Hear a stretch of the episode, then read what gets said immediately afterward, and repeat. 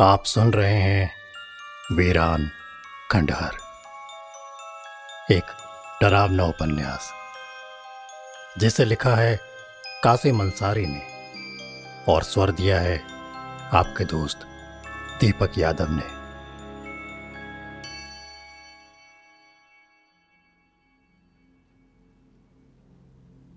वो दोनों फ्रेश होकर तैयार हो गए और लाइबा का इंतज़ार करने लगे। थोड़ी ही देर बाद दरवाज़ा खुला। साहिल ने देखा लाइबा काले कपड़ों में बहुत खूबसूरत लग रही थी। उसने सादा सा ब्लैक कलर का सलवार और कमीज पहन रखी थी। मगर उसका सूट देखकर लग रहा था जैसे वो बहुत महँगा हो। वो कयामत ढा रही थी। उसके हाथ में एक बड़ी सी थैली थी।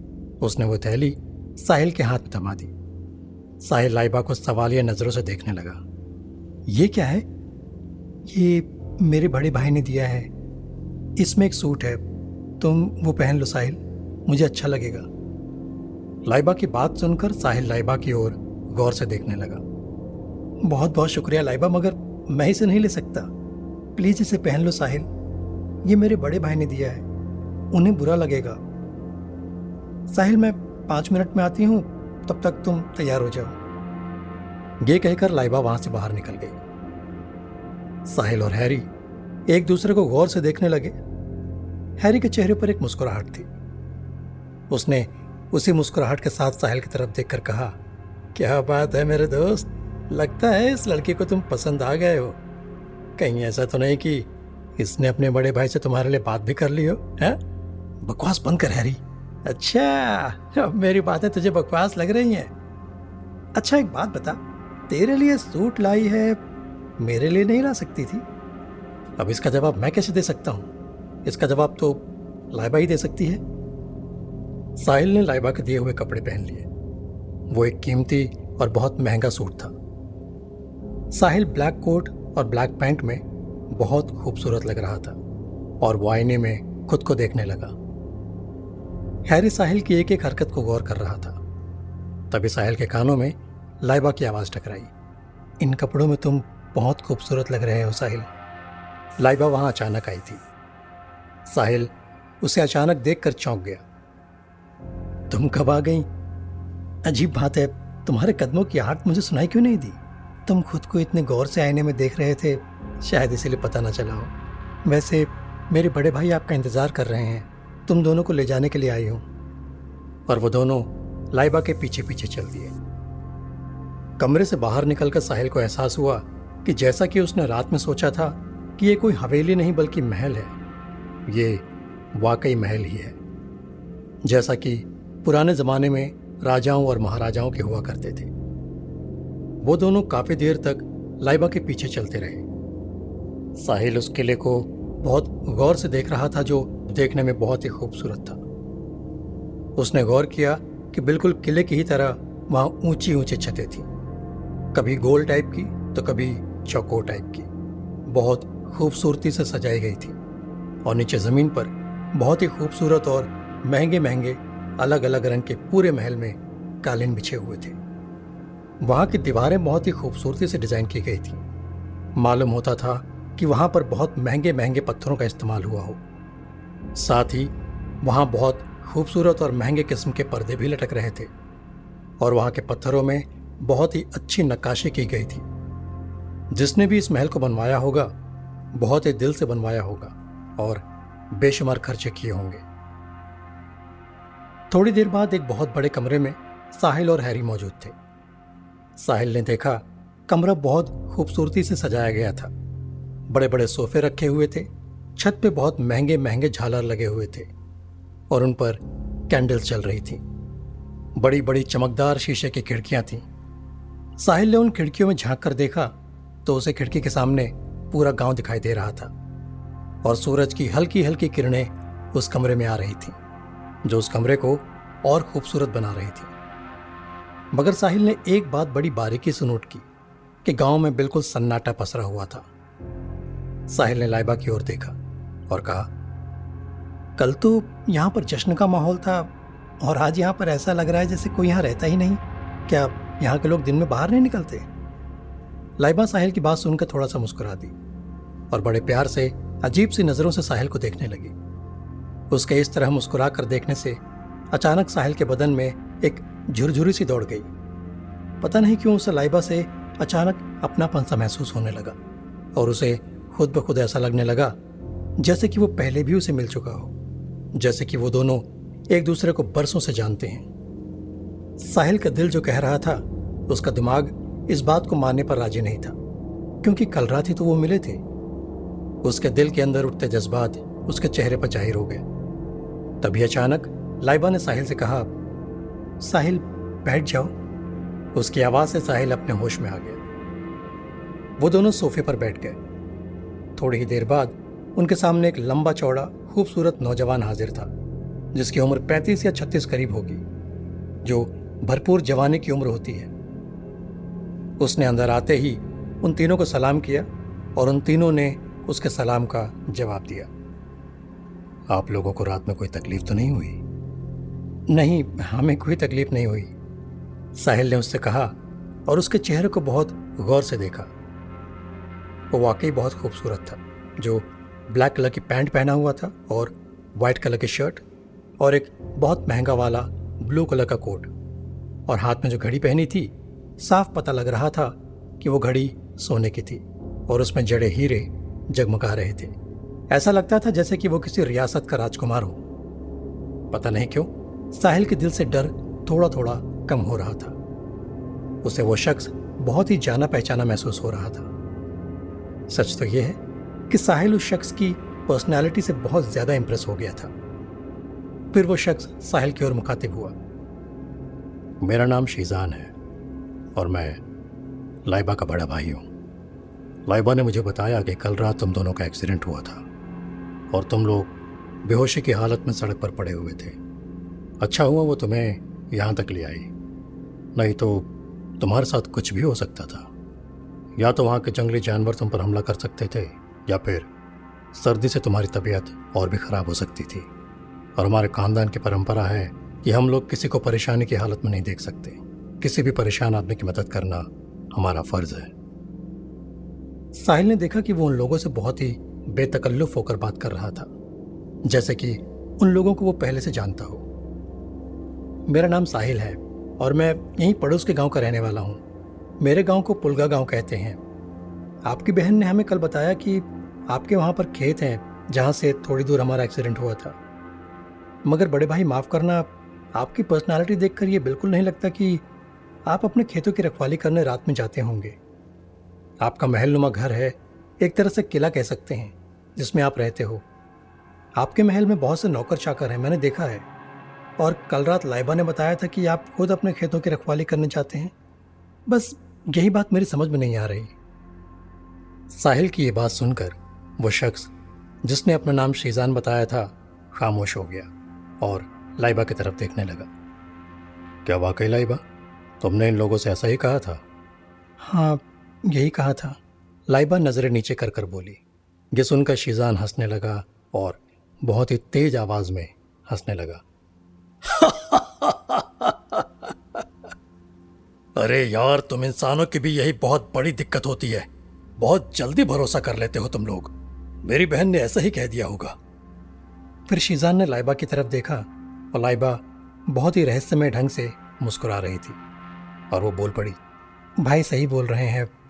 अगर मैं आप लोगों को ये सब नहीं बताती तो आप लोग मेरे साथ यहाँ तक नहीं आते। और वहाँ पर बहुत खतरा था। आप लोग बेवजह परेशानी में घिर जाते। मगर एक बात मैंने आपसे झूठ नहीं बोली और वो ये कि हमारे वहाँ पर बहुत से खेत हैं। ये मेरी बहन सही कह रही है। हमारे वहाँ पर बहुत से खेत हैं और ज़मीन भी है।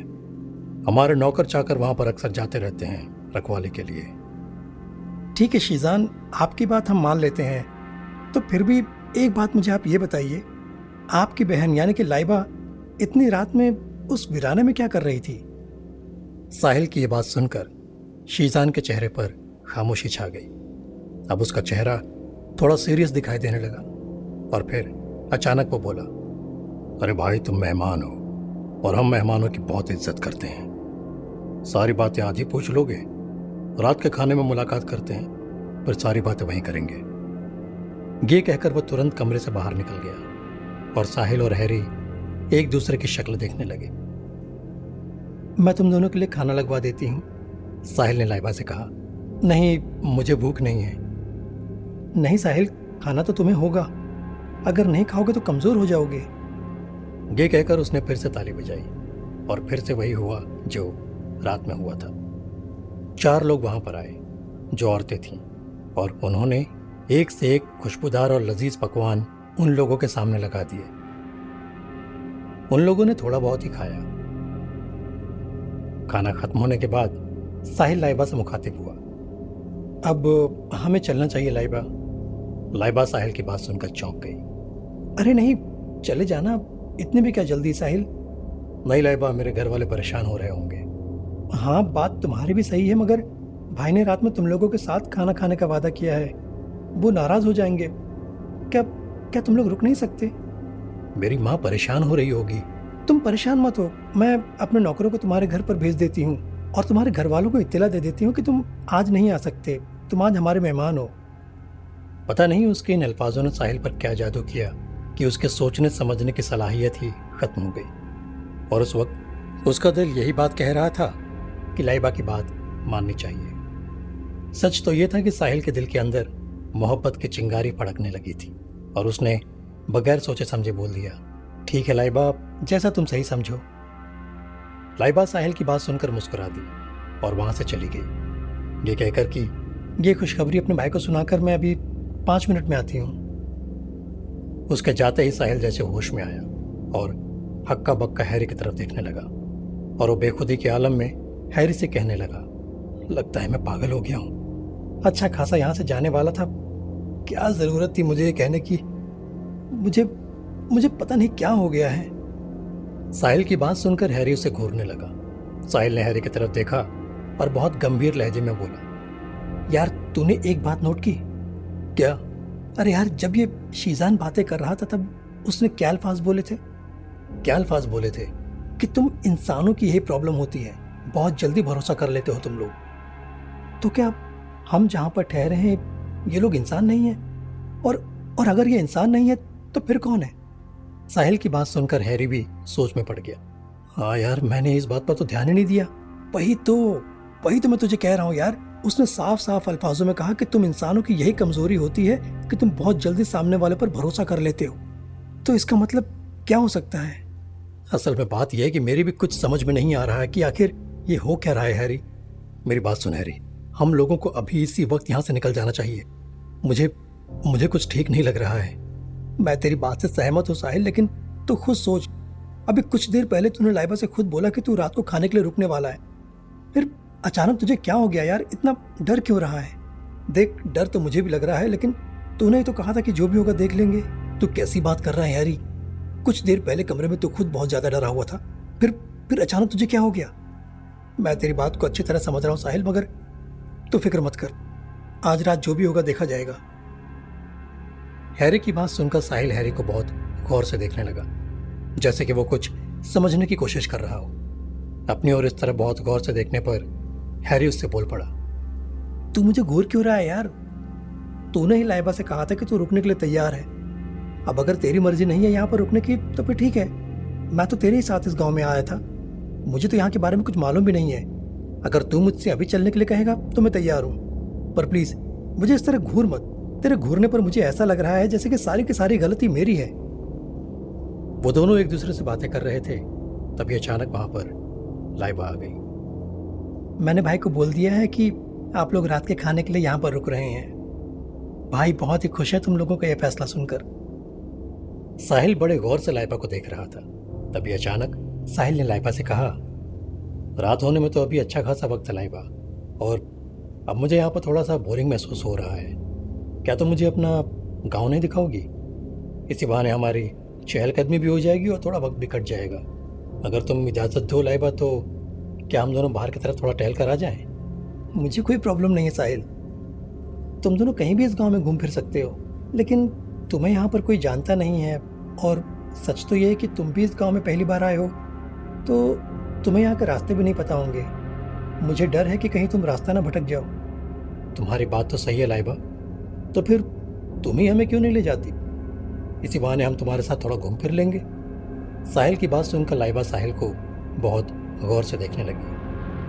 कुछ देर सोचने के बाद उसने साहिल की तरफ़ देखकर कहा क्यों नहीं साहिल? थोड़ी ही देर के बाद वो तीनों किले की सीमा से निकलकर गाँव में प्रवेश कर चुके थे। साहिल ने देखा वहाँ चारों तरफ़ हरियाली ही हरियाली थी। मौसम बड़ा खुशगवार हो गया था। आज साहिल को ठंडी हवा बहुत अच्छी लग रही थी, मगर साहिल ने एक बात नोट की कि हैरी थोड़ा चुप सा था। क्या हुआ हैरी? तू इतना खामोश क्यों है? कुछ नहीं यार, मैं भी तेरी तरह मौसम के मज़े ले रहा हूँ। साहिल ने महसूस किया कि वहाँ पर थोड़े बहुत लोग ही मौजूद थे और वो भी अपने अपने काम में मशरूफ थे। किसी को किसी से कोई मतलब नहीं था। साहिल बड़े गौर से गाँव के बने हुए मकानों को देख रहा था। साहिल ने लाइबा की तरफ़ देखकर कहा, लाइबा, आप तुम्हारे गाँव वाले मुझे बिल्कुल रोबोट जैसे लगते हैं। लगता है वो लोग अजनबियों से बात नहीं करते। ऐसी बात नहीं है, साहिल। दरअसल गाँव वाले मेरी बहुत इज़्ज़त करते हैं और वो मेरे सामने कोई बात नहीं कर सकते। बात करना तो दूर, वो हमसे आँखें भी नहीं मिला सकते। ओ मैं तो ये बात भूल ही गया था कि तुम लोग महल के रहने वाले हो और शायद यहाँ के राज परिवार के राजा हो। और प्रजा, राजा से भला आम आदमियों की तरह कैसे बात कर सकती है? तुमने बिल्कुल सही कहा साहिल। हम लोग राज परिवार से ही ताल्लुक रखते हैं। लाइबा ने साहिल की आँखों में आँखें डालकर कहा। साहिल ने नोट किया कि अचानक लाइबा के चेहरे पर थोड़ी सख्ती सी आ गई है। चलते चलते तीनों बहुत दूर निकल आए थे। तभी साहिल ने देखा, सामने की ओर एक ऊँची जगह थी। वहाँ की तरफ़ कुछ बना हुआ था। जब साहिल ने बहुत गौर से देखा तो उसे समझ में आया कि वो कोई दरगाह लगती थी। साहिल ने लाइबा से कहा, वो सामने क्या है लाइबा? कुछ नहीं है, वो तो साहिल ने नोट किया कि लाइबा दरगाह को देखकर थोड़ा सा घबरा गई। अरे, क्या हुआ? बताओ तो सही, क्या है वहाँ? कुछ नहीं, वो कोई दरगाह है, बहुत पुरानी। हम लोग नहीं जाते वहाँ। क्यों? ऐसा क्या है वहाँ पर?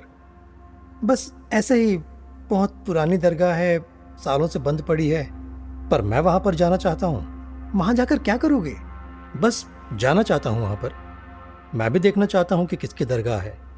अगर आप नहीं जाना चाहती तो आप रुक जाइए।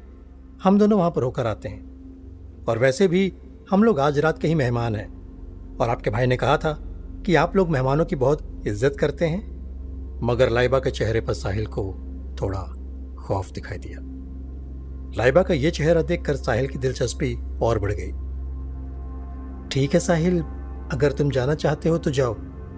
मैं दरगाह के अंदर नहीं जाऊँगी, बाहर ही खड़ी रहूँगी। यह सुनकर साहिल और हैरी दरगाह के पास चल दिए। दरगाह के दरवाजे के पास पहुंचकर साहिल ने देखा कि लाइबा के कदम थोड़ी दूर पर जाकर रुक गए। साहिल ने देखा कि दरगाह के बाहर कुंडी लगी हुई थी और उस पर बहुत धूल जमी हुई थी। साहिल ने लाइबा की तरफ़ देखा। लाइबा, तुम भी अंदर चलती तो नहीं नहीं, तुम जाओ। हमने कहा ना, हम लोग वहाँ पर नहीं जाते। साहिल ने हैरी की तरफ़ देखा। वो थोड़ी दूर खड़ा था। साहिल ने हैरी को देखकर कहा, क्या बात है? तुम दूर क्यों खड़े हो? तुम अंदर नहीं आओगे? नहीं यार, मैं नहीं आऊँगा।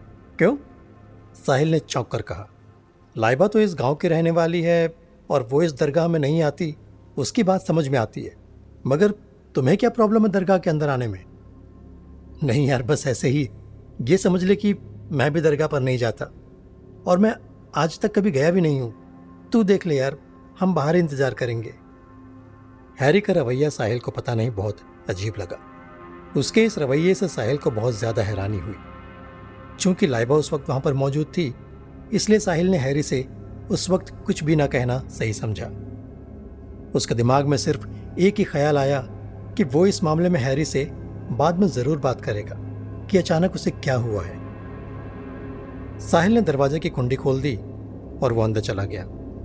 जाते वक्त साहिल ने अपने जूते बाहर ही उतार दिए।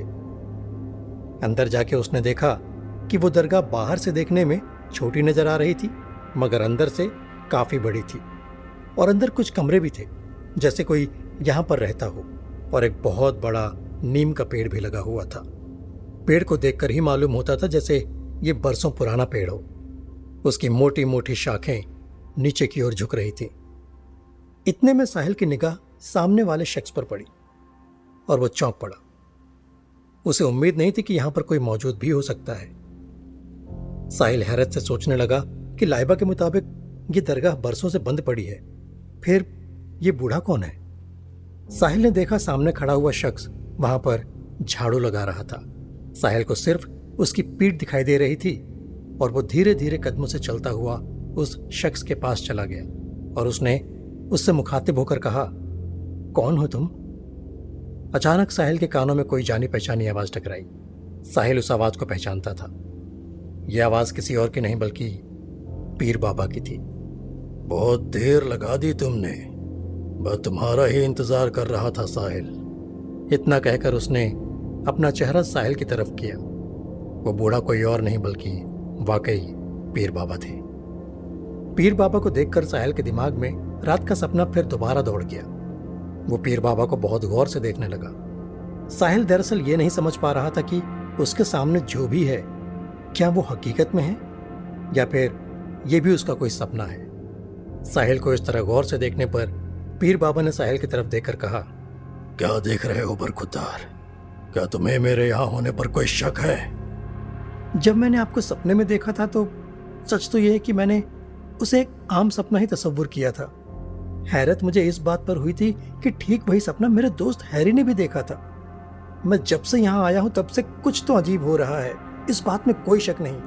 लेकिन आपको इस तरह देखकर मैं बहुत सख्त हैरान हूँ। ऐसा कैसे हो सकता है कि दो शख्स हु बहू एक ही सपना देखें और सपने में वो जिस चेहरे को देखें वो चेहरा अचानक उनके सामने हाजिर हो जाए। मुझे मुझे एक बात बताओ। मैंने सपने में जिस तरह के हालात देखे थे, वो क्या थे? और आप यहाँ कैसे आ गए? सच तो यह था कि साहिल पीर बाबा को देखकर बुरी तरह से हड़बड़ा गया था। उसकी समझ में कुछ भी नहीं आ रहा था कि वो क्या बोले और क्या नहीं।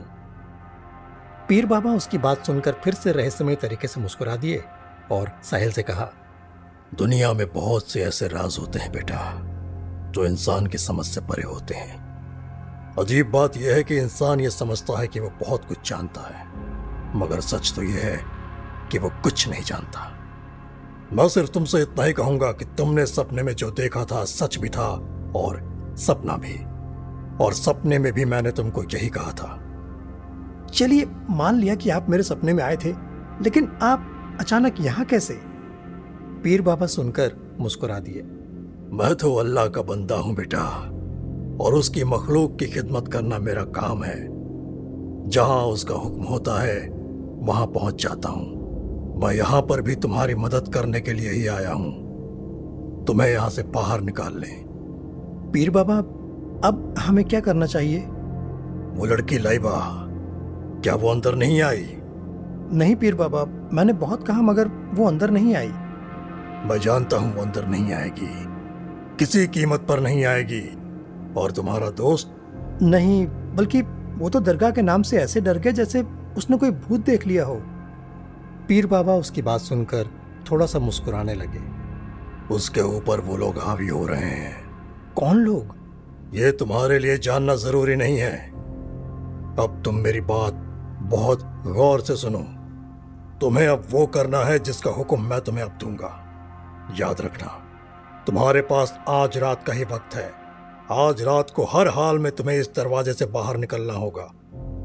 अगर आज रात तुम इस दरवाजे से बाहर नहीं निकल पाए तो कभी नहीं निकल पाओगे। हमेशा हमेशा के लिए यहीं रह जाओगे। पीर बाबा की बात सुनकर साहिल खौफ में आ गया। साहिल ने पीर बाबा से कहा, पीर बाबा, मुझे लाइबा से मोहब्बत होने लगी है। ऐसा लगता है कि मैं उसे बरसों से जानता हूँ। सोचना भी मत साहिल। मगर इसमें तुम्हारी कोई गलती नहीं। अब उसका जादू तुम पर असर करने लगा है। जादू? ये लफ्ज सुनकर साहिल हैरत से पीर बाबा की तरफ़ देखने लगा। हाँ जादू। तुम लोग उस महल से आ रहे हो ना? तुम लोगों ने उस महल को देखा है। हाँ पीर बाबा, वो महल बहुत ही खूबसूरत बना है।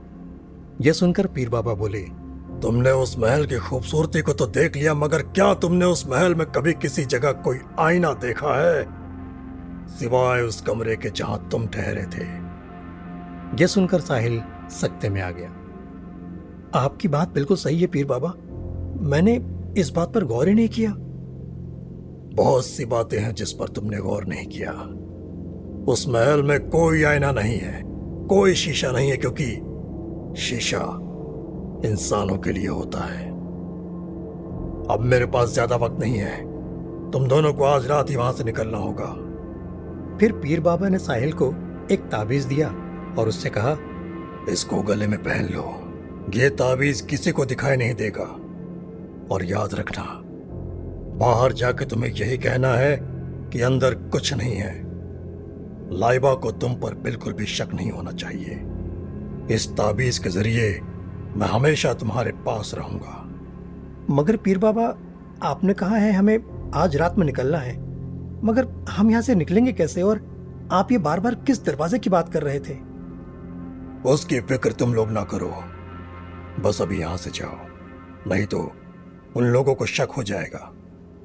और घबराओ नहीं। इतने में साहिल को लाइबा की आवाज़ सुनाई दी। साहिल बहुत देर हो गई है।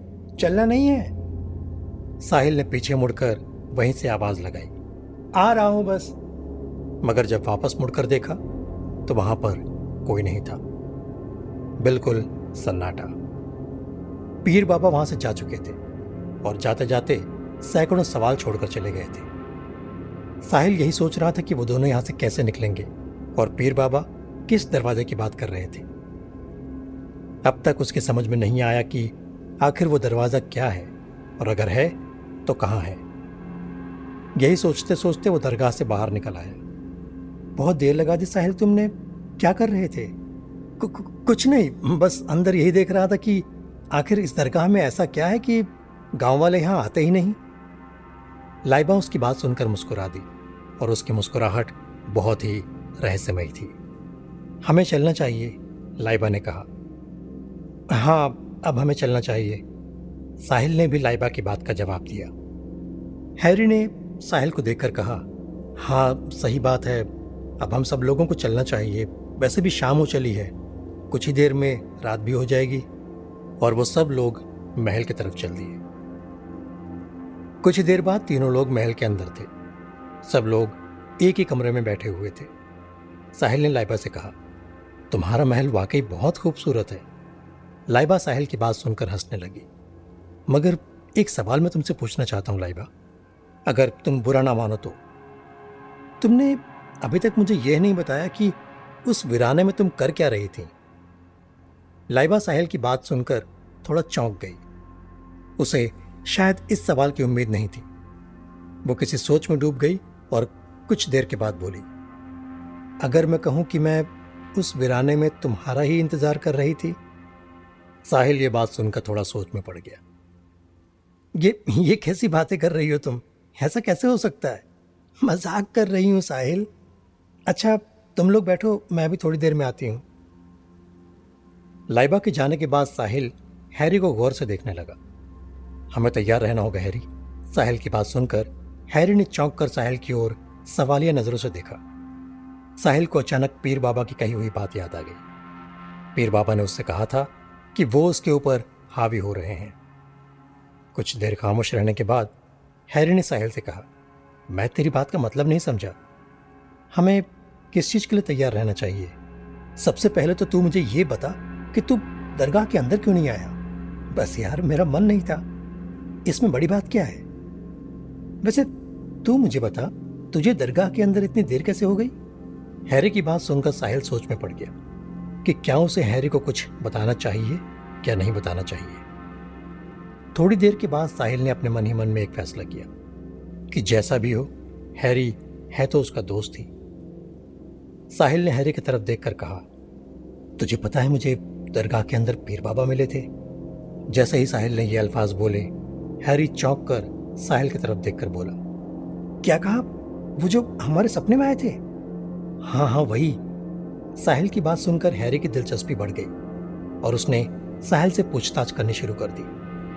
तो फिर क्या कहा पीर बाबा ने? क्या तूने उनसे उस दरवाजे की बात पूछी कि, कि सपने में वो किस दरवाजे की बात कर रहे थे? साहिल ने हैरी को दरगाह के अंदर की पूरी घटना बता दी। हैरी ने कुछ सोचते हुए साहिल से कहा यार मेरी एक बात समझ में नहीं आती। पीर बाबा ये क्यों नहीं बताते कि वो आखिर किस दरवाजे की बात कर रहे हैं? क्या तुझे ऐसा नहीं लगता कि वो भी कुछ हमसे छुपा रहे हैं? मैं तेरी बात को समझ सकता हूँ हैरी। हो सकता है उनकी कोई मजबूरी हो लेकिन इतना तो मुझे यकीन है कि वो हम लोगों का भला ही चाहते हैं। कहीं तुझे पीर बाबा पर शक तो नहीं हो रहा? कुछ समझ नहीं आ रहा साहिल किस पर शक किया जाए और किस पर नहीं। और साहिल मेरी भी एक बात समझ में नहीं आ रही। एक तो हमारे साथ जो कुछ हो रहा है वो कितना अजीब है। इसका एहसास तो तुझे भी होगा। मगर हमारे सवालों के जवाब हमें अभी तक नहीं मिले। लाइबा ने भी हमारे सवालों को सही जवाब नहीं दिए और पीर बाबा ने भी। मैं तेरी बात समझता हूँ, हैरी। हो सकता है कि पीर बाबा की कोई मजबूरी रही हो, या यह भी हो सकता है कि हमारी भलाई के लिए वो हमें सारी बातें ना बता रहे हों। हैरी साहिल की बातों को सुनकर थोड़ा सोच में पड़ गया। हैरी, तुझे पीर बाबा पर शक नहीं करना चाहिए। नहीं यार, कोई शक नहीं कर रहा हूँ। बस समझ नहीं पा रहा हूँ कि क्या सही है, क्या गलत, क्या सपना है, क्या हकीकत। अब चाहे पीर बाबा हो या लाइबा हो, इनमें से कौन सही है, कौन गलत, कुछ समझ नहीं आ रहा। सच तो यह है कि हम लोग एक भंवर में फंस गए हैं और कुछ समझ नहीं पा रहे। मैं तुम्हारी बात को समझता हूँ, हैरी।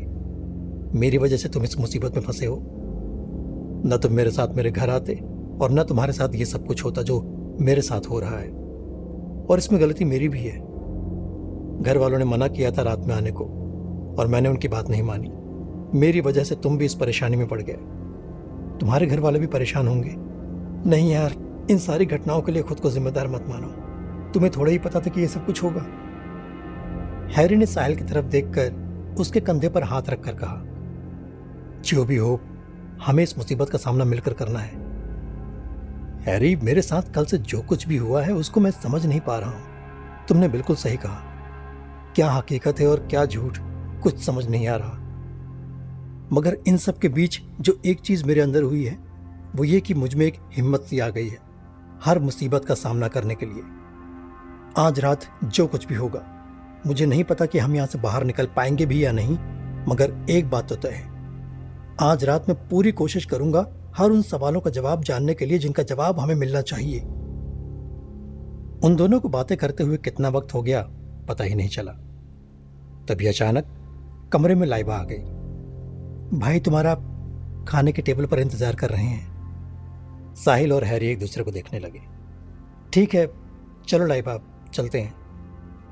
साहिल ने अपने अंदर बहुत हिम्मत जुटाकर फैसला कर लिया था। वो तीनों एक कमरे में डाइनिंग टेबल की तरफ़ चल दिए। रात का सन्नाटा बहुत ही गहरा था। सिर्फ़ उन तीनों के कदमों की आवाज़ ही पूरे महल में गूंज रही थी। ऐसा लग रहा था कि जैसे आज रात उस महल में उन तीनों के अलावा कोई और मौजूद ही ना हो। और वो रात भी बहुत ही ज़्यादा काली थी। साहिल इन सब चीज़ों को महसूस कर रहा था, मगर उसने कोई सवाल नहीं किया।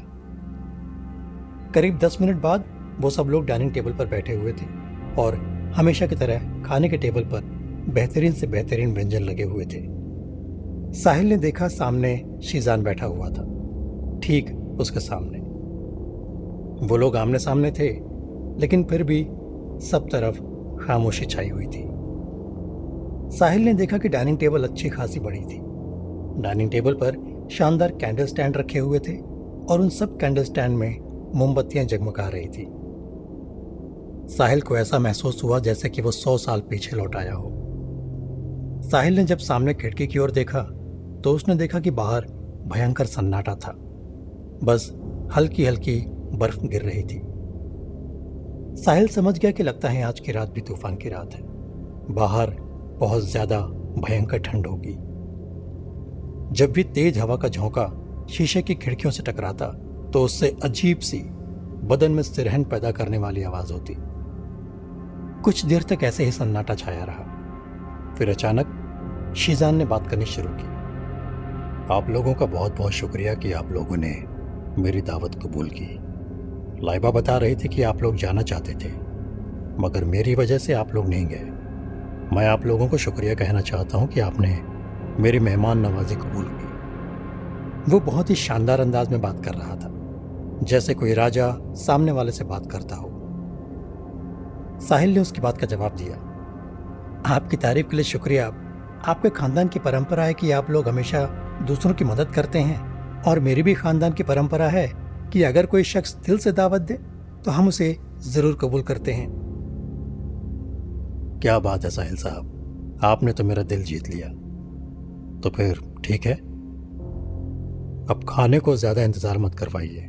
खाना शुरू कीजिए। शीजान की बात सुनकर साहिल ने अपने प्लेट में थोड़ा सा खाना निकाला और सामने हैरी को भी इशारा किया। उसने भी खाना निकाला। मगर उसने एक बात नोट की। शीजान और लाइबा, वो खाना नहीं खा रहे थे, बल्कि उनके हाथों में गिलास था जिसमें लाल रंग का शरबत था।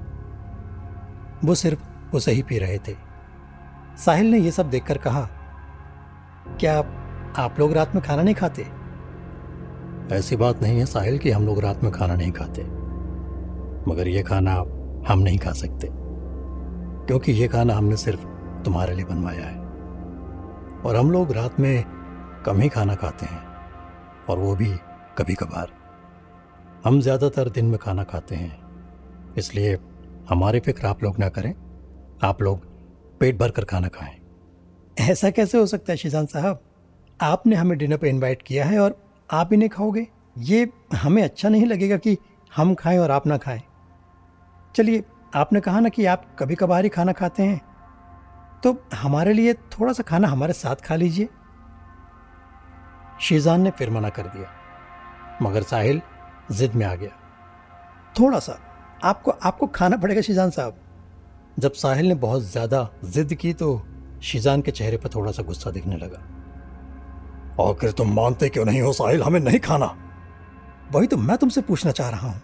हमारे लिए तुम थोड़ा सा खाना नहीं खा सकते? अब शीजान के चेहरे का रंग बदल चुका था। हमने एक बार मना कर दिया तो कर दिया। हम नहीं खा सकते ये खाना। हम नहीं खाना चाहते हैं तो नहीं खाना चाहते। मगर लगता था, इस बार साहिल आमना सामना करने के ही मूड में था। कहते हैं कि जब इंसान के पास कोई रास्ता नहीं बचता तो उसके दिल से डर खत्म हो जाता है। और वो सब कुछ करने के लिए तैयार हो जाता है, जिसकी कल्पना कोई नहीं कर सकता। साहिल शायद इसी मूड में था। फिर साहिल ने बातचीत का सिलसिला शुरू किया।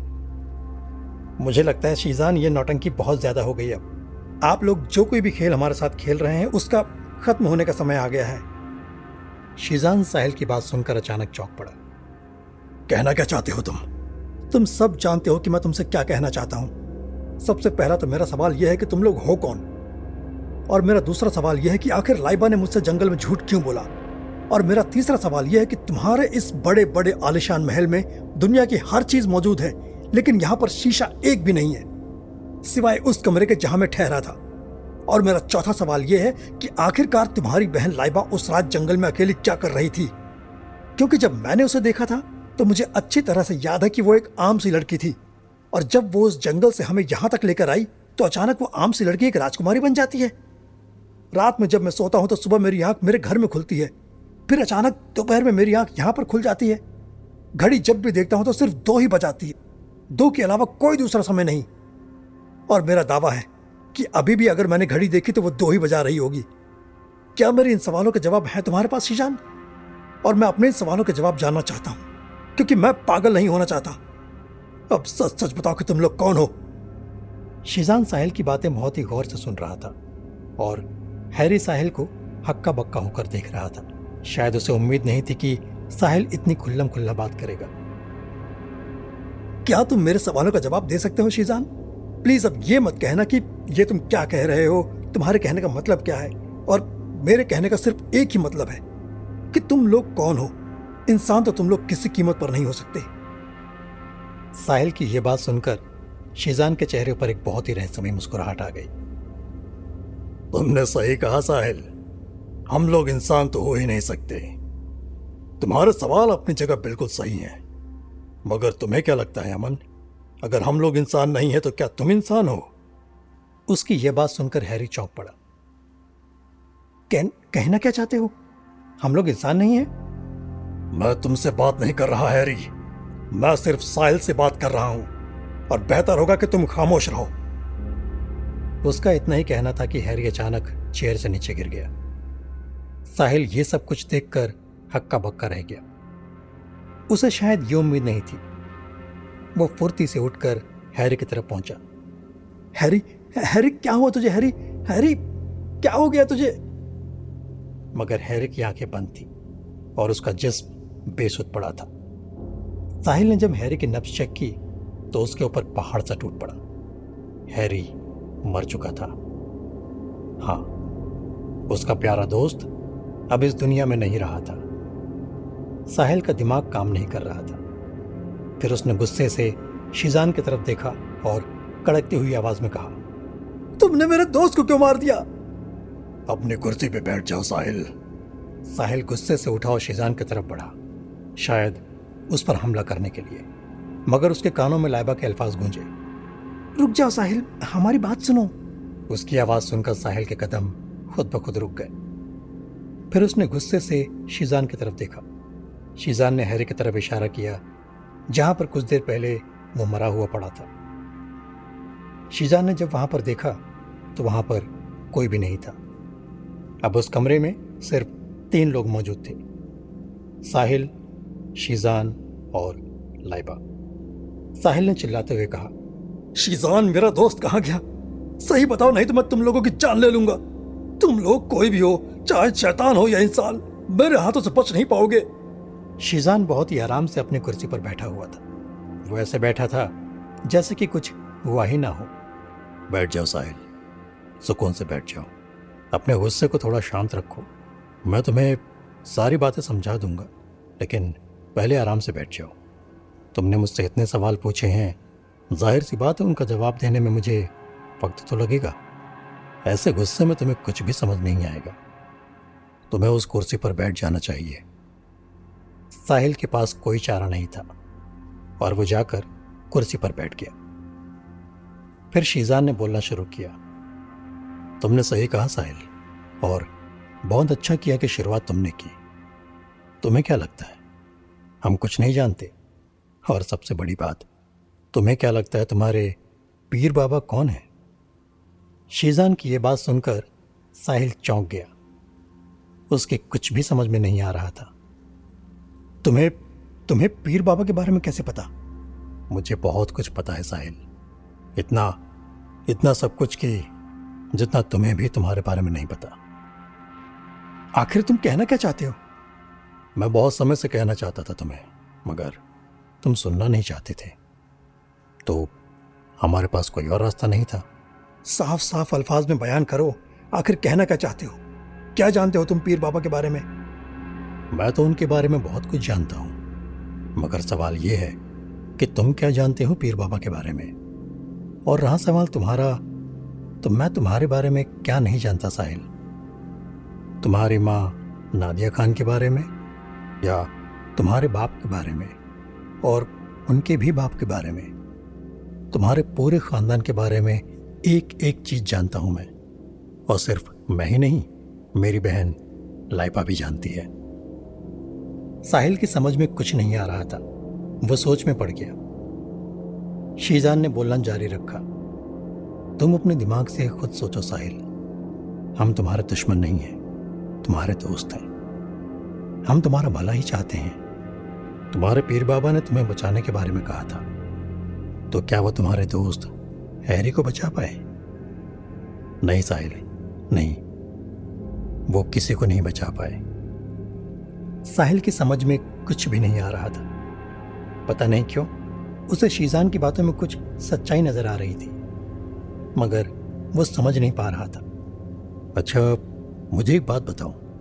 शीजान ने साहिल की तरफ़ देखते हुए कहा, जब कल रात तुम शहर से वापस आए थे, वो भी रात के वक्त तो एक्सीडेंट से पहले तुम्हारी कार खराब हो गई थी। जानते हो कार किसने खराब की थी? किसने? वो हमने ही खराब की थी। तुमने कभी इसके बारे में सोचा है कि इतने खतरनाक एक्सीडेंट के बाद भी तुम बच कैसे गए? क्या बकवास कर रहे हो तुम? मैं सिर्फ़ इतना जानता हूँ कि तुमने मेरे दोस्त को मार डाला। तुम किसी भी कीमत पर इंसान नहीं हो सकते। तुम या तो कोई जल्लाद हो या शैतान हो। इंसान तो किसी कीमत पर नहीं हो सकते। साहिल की बात सुनकर शीजान बहुत ज़ोर ज़ोर से हंसने लगा और साहिल ने देखा कि लाइबा बिल्कुल खामोश बैठी हुई थी। फिर अचानक शीजान ने कहा, बेवकूफ़ हो तुम। हम कब से तुम्हें समझाने की कोशिश कर रहे हैं? इतने खतरनाक एक्सीडेंट के बाद कोई भी ज़िंदा नहीं बचता साहिल। मगर तुम्हें एक खरोच तक नहीं आई। तुम इस बात को समझ क्यों नहीं रहे हो? तुम्हारा दोस्त हैरी तो उसी वक्त मर गया था। हम ही तुम्हें यहाँ पर लाए, ताकि तुम्हें सच्चाई पता लग सके। कैसी सच्चाई? तुम्हें क्या लगता है कि तुम जो बोलते जाओगे, मैं तुम्हारी हर बात पर यकीन कर लूँगा? मैं तुम्हारी किसी भी बात पर यकीन नहीं कर सकता, क्योंकि तुमने मेरी आँखों के सामने मेरे दोस्त को मार डाला। साहिल की यह बात सुनकर एक बार फिर शीजान बहुत ज़ोर ज़ोर से हंसा। नहीं साहिल, नहीं। तुम्हारा दोस्त तो कल रात ही मर चुका था। क्या बकवास कर रहे हो तुम? मेरा दोस्त तो अभी अभी मेरे सामने मरा है। मेरी बात का यकीन करो साहिल। तुम्हारे दोस्त को मरे हुए एक दिन हो गया है। तुम्हारे साथ जो शख्स हैरी बनकर रह रहा था वो दरअसल हमारा आदमी था। तुम्हारा आदमी? फिर तुम बकवास करने लगे। ऐसा ऐसा कैसे हो सकता है? क्यों नहीं हो सकता? हम लोग हर रूप ले सकते हैं। हमारे लिए किसी भी रूप में आना नामुमकिन नहीं है। मैं तुम्हारी एक बार को इस बात पर यकीन कर भी लू ना मेरा दोस्त हैरी मेरा दोस्त हैरी था जो अब तक मेरे साथ रहा। तो फिर सवाल ये उठता है कि तुम लोग मुझसे चाहते क्या हो और आखिर तुम लोग हो कौन? वही तो मैं तुमसे कह रहा हूँ साहिल खुद को पहचानो। तुम वो नहीं जो तुम खुद को समझ रहे हो। मैं तुम्हें बताता हूँ तुम्हारी सच्चाई क्या है। क्या है मेरी सच्चाई? अमान ने कहा अच्छा एक बात बताओ तुम्हें मेरी बहन कैसी लगती है? शीजान की बात सुनकर साहिल गुस्से से लाइबा की ओर देखने लगा। चलो, तुम मेरी बात का जवाब नहीं देना चाहते। तुम्हारी बात का जवाब मैं दे देता हूँ। मेरी बहन तुम्हें अच्छी लगती है और उसका सीधा सा जवाब यह है कि वो तुम्हें सिर्फ़ इसलिए अच्छी लगती है क्योंकि वो तुम्हारी बीवी है, जो पिछले कई सालों से तुम्हारा ही इंतज़ार कर रही थी। क्या क्या बकवास कर रहे हो तुम? ये बात सही है कि लाइबा को मैं दिल ही दिल में थोड़ा पसंद करने लगा था, मगर ये मेरी बीवी है। ये कैसे मुमकिन है? और वैसे भी तुम पीर बाबा की सच्चाई जानते ही हो तो उन्होंने मुझे बता दिया था कि इस लड़की ने मुझ पर जादू किया है। शीजान ने बहुत घूर कर साहिल को देखा। पीर बाबा ने तुमसे क्या कहा वो सब मैं जानता हूँ। मगर मेरी बात को मानो। यकीन करो मेरी बात का। लाइबा तुम्हारी बीवी है। शीजान की बात सुनकर साहिल का दिमाग चकराने लगा था। उसे कुछ भी समझ नहीं आ रहा था। एक तरह से उसके दिमाग ने काम करना बंद कर दिया था।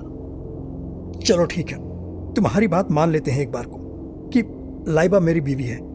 तो मुझे बताओ कि कितने सालों से इंतज़ार कर रही थी मेरा?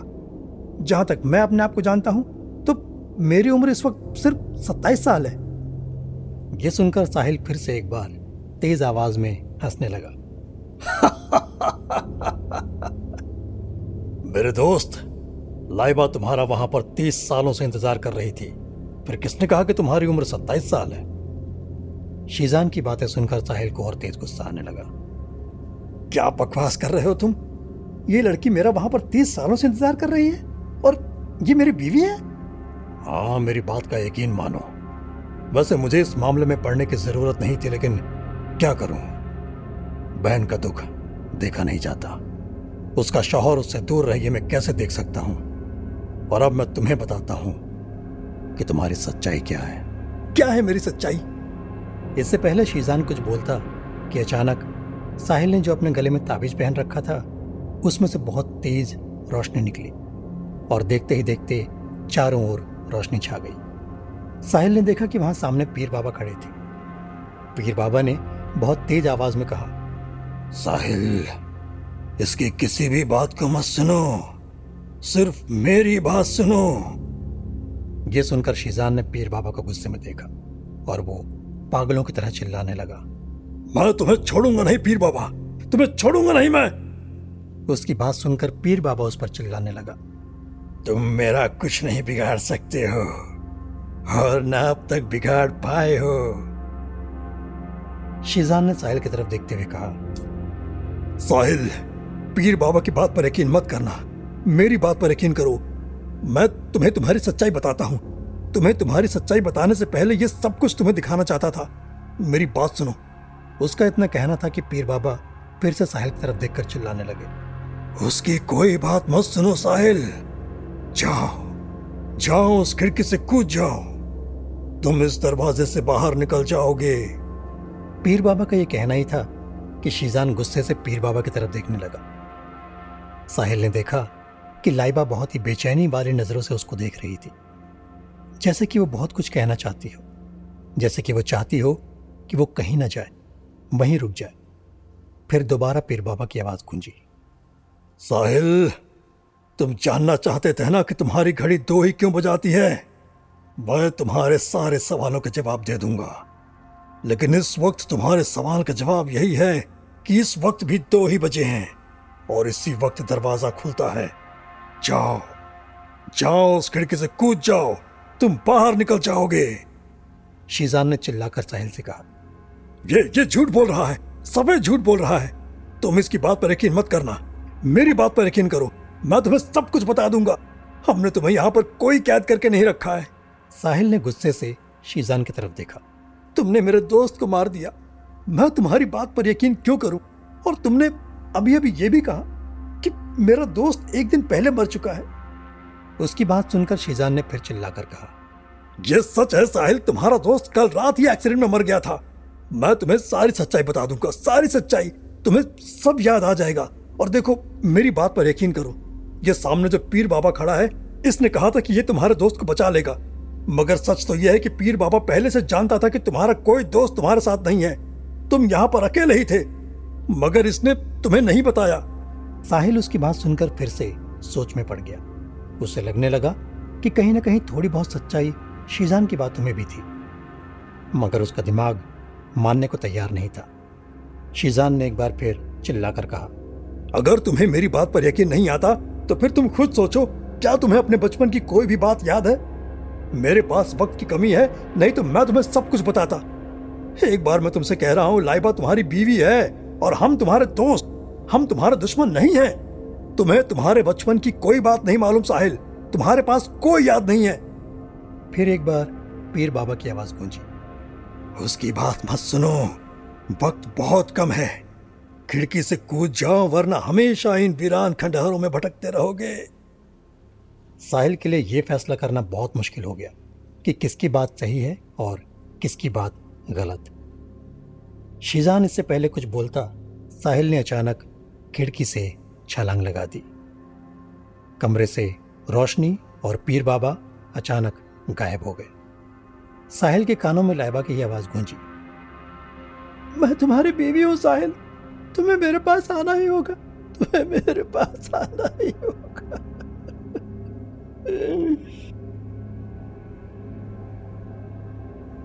साहिल जब खिड़की से नीचे गिर रहा था, तब उसके दिल में एक ही सवाल आ रहा था, कौन सही है और कौन गलत? वो फैसला नहीं कर पा रहा था कि अचानक उसका जिस्म ज़मीन से टकराया और फिर उसे कुछ होश नहीं रहा कि वो कहाँ है। शीजान भाई, हम लोग एक बार फिर नाकाम हो गए। तुम फ़िक्र मत करो, लाइबा। शीजान ने बहुत ही मायूस अल्फाजों के साथ कहा, तुम्हारा पति एक दिन ज़रूर तुम्हारे पास आएगा। मैं अच्छी तरह से जानता हूँ। वो इन वीरानों से ज़्यादा दिन दूर नहीं रह सकता। अगर वो तुम्हारा पति है तो वो मेरा दोस्त भी है। ये अलग बात है कि उसे कुछ भी याद नहीं। लेकिन अपना दिल छोटा मत करो, लाइबा। वो इन वीरान खंडहरों में बहुत जल्द लौट आएगा।